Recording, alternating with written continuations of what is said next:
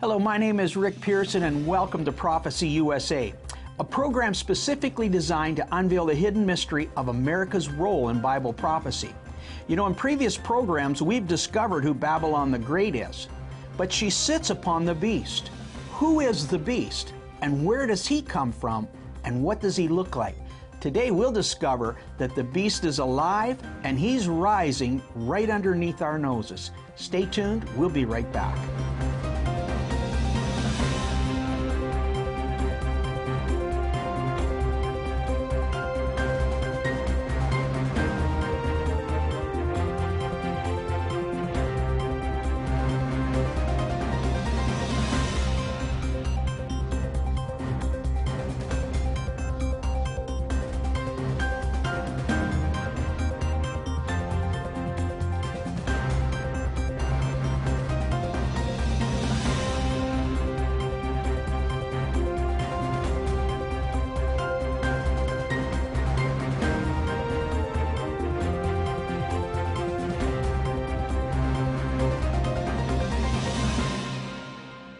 Welcome back to Prophecy USA.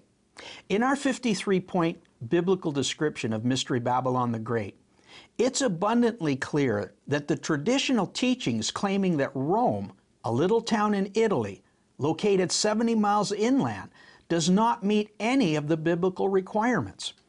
America, however, meets every description and passes the smell test with flying colors. The purpose of the woman, according to Scripture, is to sit upon or rule over the spirit of Antichrist until his appointed time to take dominion of the earth for a period of seven years. And according to Jesus, this would be a time of great tribulation, such as was never, ever experienced by man. Now, this Antichrist spirit has existed through history. He's fought against man and against Israel from generation to generation, causing all manner of sin, sickness, poverty, and disease. In fact, the greatest manifestation of his presence in our time came just only 70 years ago when a leader called Adolf Hitler stormed the fields of Europe with his Nazi, democratic, socialist, fascist regime. Killing everything and everyone in their path, their goal was world domination and the extinction of the Jewish race. If not for the coalition of the Allied nations and, of course, the woman who sits upon the beast, this demonized madman might have reached his goal. But the timing was wrong, the agenda was flawed, and the opposition was too great for Satan to achieve his task. For every word that God has prophesied in the Bible can only come to pass at God's appointed time.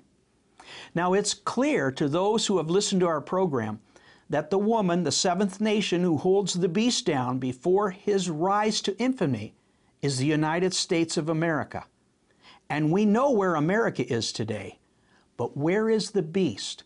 What is his game plan? And how will he rise up?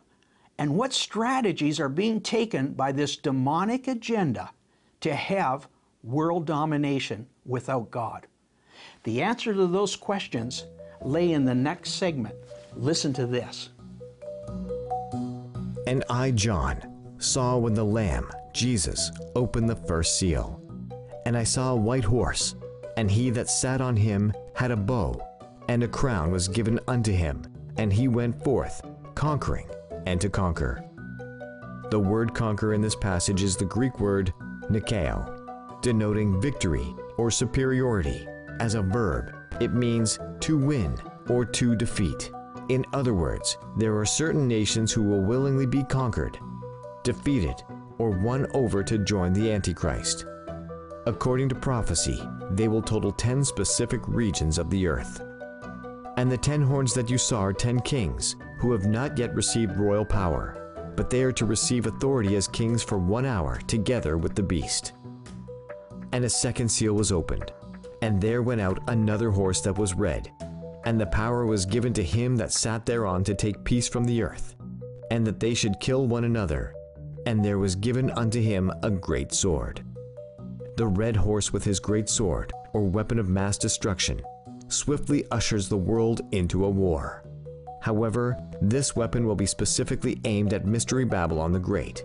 A parallel scripture of Babylon's destruction at the beginning of the tribulation states, And the ten horns that you saw, they will hate the whore, and they will make her desolate and naked, and devour her flesh, and burn her with fire. In fulfilling God's word, the Antichrist is literally used by God to release judgment upon Babylon. For Babylon has become the habitation of every foul and unclean spirit. And through people yielding to those spirits, Jesus said the devil comes to kill, steal, and destroy. The eternal laws of sowing and reaping have come to a climax. The Lady of Kingdoms, whose golden cup is filled with the shedding of innocent blood, is now ready to drink from that cup. Just as demons seduced Hitler to shoot, gas, and burn God's chosen people, Eventually, Hitler himself bit down on a cyanide gas capsule, shot himself in the head, and had a devoted Nazi henchman burn his body. Hitler obeyed these demons, but at his appointed time of death, God instructed those same demons to turn on Hitler. Through the mandate of the Red Horse, this Lady of Kingdoms will now drink from her own blood-stained cup, the very abominations that she poured out on the innocent children she slaughtered in her temples of Baal. For blood it defileth the land, and the land cannot be cleansed of that blood that is shed therein, but by the blood of him that shed it. The first two riders will come with strength, war, and swiftness upon Babylon the Great, but how will it affect the rest of the world? Welcome back. Well, we all know where America is today, but where is the ten horn government? the man Antichrist and his demonic sidekick, the false prophet. You know, all three of which shall fulfill prophecy by hating the woman that we call the United States of America. Revelation 17 16 says, And the ten horns which thou sawest upon the beast, these shall hate the woman. For God hath put in their hearts to fulfill his will, and to agree and give their kingdom unto the beast, until the words of God shall be fulfilled. Now, before you can have a government, you must have people who will form that government. And in earlier lessons, we learned of Jesus' warning to the believers of Smyrna that the synagogue of Satan would persecute believers before the tribulation took place. We also learned that the Greek word for synagogue means a house of assembly or a gathering place. And the name Satan means adversary or one who opposes God's word. So if we want to find the people who will buy into Satan's agenda to form a 10 nation New World Order government, we first need to locate the groundswell of people or the houses of assembly who already oppose that word. And if they oppose God's word, they will also oppose the people who try to follow that word. The most likely candidates for following God's Word are obviously Christians and Jews. Now, we know that in the culture wars in America, it revolves around conservatives who want traditional values of marriage, capitalism, pro life, and patriotism within a nation founded upon In God We Trust. Progressives, on the other hand, are demanding change change from capitalism to socialism, traditional marriage to gay marriage, pro life to pro abortion. They do not want the Judeo Christian moral codes within our nations, nor within our schools, our military, or our government. In essence, they want an America without God, without prayer, without His commandments. The battle is on for the soul of America. But according to the Bible, that battle will not be over until America's appointed time of judgment. However, until that appointed time of judgment, don't be surprised by the loud demonic voices of unhinged emotional people screaming for change. As they choose darkness over light, they are doomed to fulfill prophecy as God said they would. For Babylon the Great is fallen, fallen, and become the habitation of devils and the hold of every foul and unclean bird. Meanwhile, as darkness tries to close in on God's people, the Bible tells us that these demonic forces will have no power over God's people. They shall make war with the Lamb, and the Lamb shall overcome them. For he is Lord of lords and King of kings, and they that are with him are called and chosen and faithful. So while a remnant of believers in America raise up a shout and fulfilling Jeremiah 51 14, victory is our ally, joy is our strength, and uncompromising faith in God's Word is our weapon of warfare. But what about outside of America? Are there voices wanting to dethrone her, to control her, or eventually govern her? Stay tuned because you're going to be amazed at what's happening outside the walls of this Lady of Kingdoms that we call the United States of America.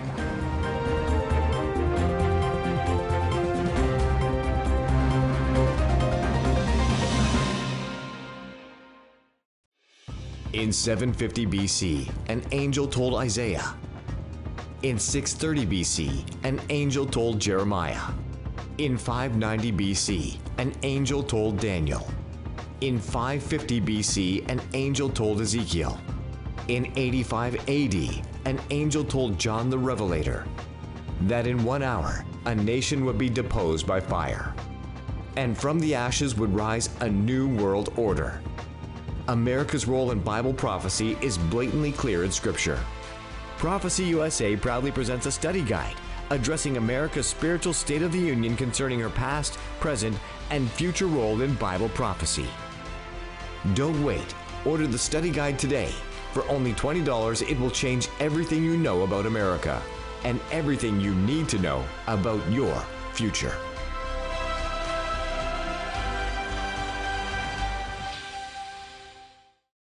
Hey folks, have you ever been witnessing to somebody and you just can't remember verses or recall the eight providential nations in Scripture, let alone how America meets all 53 descriptions of the seventh nation in Bible prophecy? Well, now Prophecy USA has a free app, and every TV program, podcast, and all 53 descriptions of America's role in Bible prophecy will be in the palm of your hand. Together with our study guide, you can study to show thyself approved at any time, any place, and at any given moment. You can even upload the app onto your friend's phone or iPad and let them find out for themselves where this generation fits on God's prophetic time clock.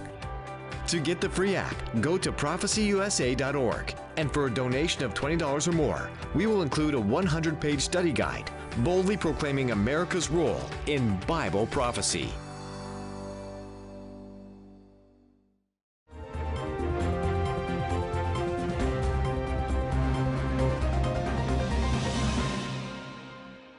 Welcome back. You know, most people in America are aware of what's happening within the walls of American culture. But what about outside those walls?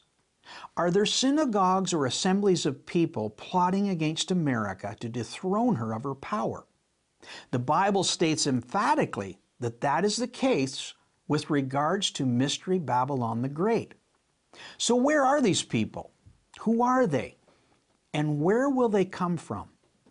During the battles of World War II and the senseless deaths of over 60 million people, Allied nations joined together in the hopes of preventing such a tragedy from ever happening again. The United Nations, the World Bank, and the International Money Fund took form at the end of World War II in 1945. The World Health Organization soon followed, and the World Trade Organization came along much later. The mission and the work of the United Nations are guided by the purposes and principles contained in its founding charter. They currently have 194 member states within the UN, and the goals of the UN is boldly stated on its website. Due to the powers vested in its charter and its unique international character, the United Nations can take action on the issues confronting humanity in the 21st century, such as global peace, security, climate change, sustainable development, humanitarian and health emergencies, gender equality, governance, food production, and more. Now, according to the UN Good Governance, they have eight major characteristics. It's participatory, consensus oriented, accountable, transparent, responsive, effective, efficient, equitable, inclusive, and follows the rule of law. But who exactly determines that rule of law? Now, according to Daniel, one of the ways the Antichrist spirit will be identified during its seven year global reign will be that the Antichrist shall speak great words against the Most High and shall wear out the saints of the Most High and think to change times and laws. You know, the Hebrew word for wear out also means to oppose or to oppress. In September of 2015, Canada and 192 other UN member states adopted the 2030 Agenda for Sustainable Development. The 2030 Agenda is a 15 year global framework centered on an ambitious set of 17 Sustainable Development Goals for global governance. Since 1948, one of the major arms of the UN is the World Health Organization. Since the outbreak of COVID 19, the pandemic, the UN has made this statement. A transformative recovery from COVID 19 should be pursued, one that addresses the crisis, reduces risks from future potential crisis, and relaunch the implementation efforts to deliver the 2030 Agenda during the 10 year countdown entitled the decade of action. What is the decade of action? The statement, never let a tragedy go to waste, is a catchphrase for those who have practiced the tactics of Saul Alinsky's books, Rules for Radicals. The tactics within the book have nothing to do with the tragedy at hand, but instead using a tragedy in order to accomplish your agenda. However, not everyone who belongs to the UN is on board with this 2030 agenda of global governance. Israel had been condemned in 45 resolutions by the United Nations Human Rights Council. In fact, since the creation of the Council in 2006, it has resolved almost more resolutions condemning Israel than on the rest of the world combined. Now, according to a recent news report, the Human Rights Council is now the principal UN engine of BDS, the campaign to boycott, divest, and sanction Israel. The Council has also sponsored the creation of a blacklist of companies around the world directly or indirectly doing business with Israel settlements. In effect, they're going against Israel. God's promise to Israel was this I will make thee a great nation, and I will bless them that bless thee, and I will curse them that curse thee. And in thee shall all the families of the earth be blessed. In June 2018, U.S. Ambassador Nikki Haley stated that the, this disproportionate focus and unending hostility towards Israel is clear proof that the Council is motivated by political bias not by human rights. If the Human Rights Council is going to attack countries that uphold human rights and shield countries that abuse human rights, then America should not provide it with any credibility, said Mrs. Haley. Now, not only has the U.S. abandoned the Human Rights Council, but in May 2020, the Trump administration announced its withdrawal from its 400 million annual contribution to the World Health Organization for severely mismanaging and covering up the coronavirus outbreak when it first appeared in Wuhan, China. Now, according to Trump, the World Health Organization must be held accountable. So it would appear that the greatest deterrence coming against the UN 2030 agenda for global governments would be Israel and the United States of America under the Trump administration. But stay tuned, because they are not the only organization who are locking horns with the Lady of Kingdoms.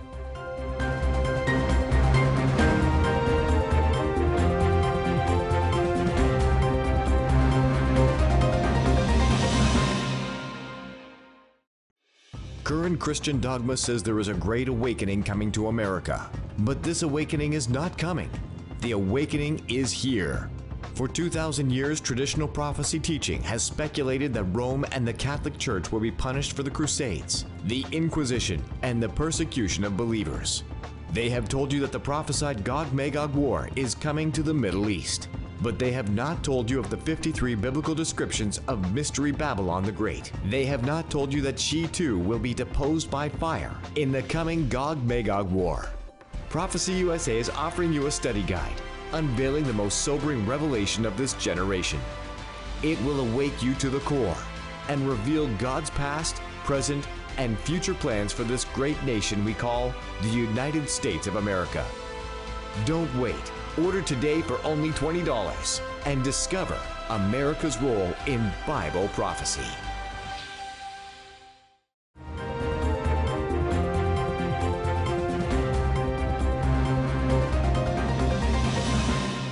Welcome back. We just learned that the United Nations 2030 Agenda has initiated its 10 year countdown entitled the Decade of Action. The final goal of this initiative is global governance, or what we might call the New World Order. But are there other organizations coming on board with this agenda?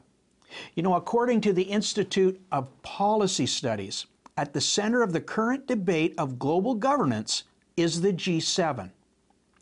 From 1975, the G7 is a group of seven industrialized democracies. They meet annually to, to, discuss global governance concerning issues such as international security, energy, manufacturing, and trade policy. Although the G7 represents only 11% of the worldwide population, its share of world's economic output is close to 33%, which underlines its importance for the global economy. Russia belonged to the Forum from 1998 through 2014 when the bloc was known as the Group of Eight but was suspended following the annexation of Crimea. Now, the G7's future has been challenged by continued tensions with Russia's disagreement over trade and climate policies. Meanwhile, the U.S., under President Donald Trump, has deepened divisions within the bloc, raising questions over cooperation on various policies. President Trump clashed with other members over taxes on imports and action on climate change. Now, this may seem unusual to discuss a group like the G7 when it comes to Bible prophecy, but not if you dig deep into what prophecy says is coming. Daniel 8:24 says the antichrist shall be mighty, but not by his own power, and he shall destroy wonderfully and shall prosper, and practice and shall destroy the mighty and the holy people, and through his policy he also shall cause craft to prosper in his hand. You know, that word to destroy wonderfully means to behave corruptly. It's the Hebrew word sahat. The word practice is the Hebrew word apok, to produce by labor or to manufacture or to fabricate. Policy in this, in this particular scripture means government or administration. But the G7 is not an independent voice. In 1999, their G20 global financial governance began.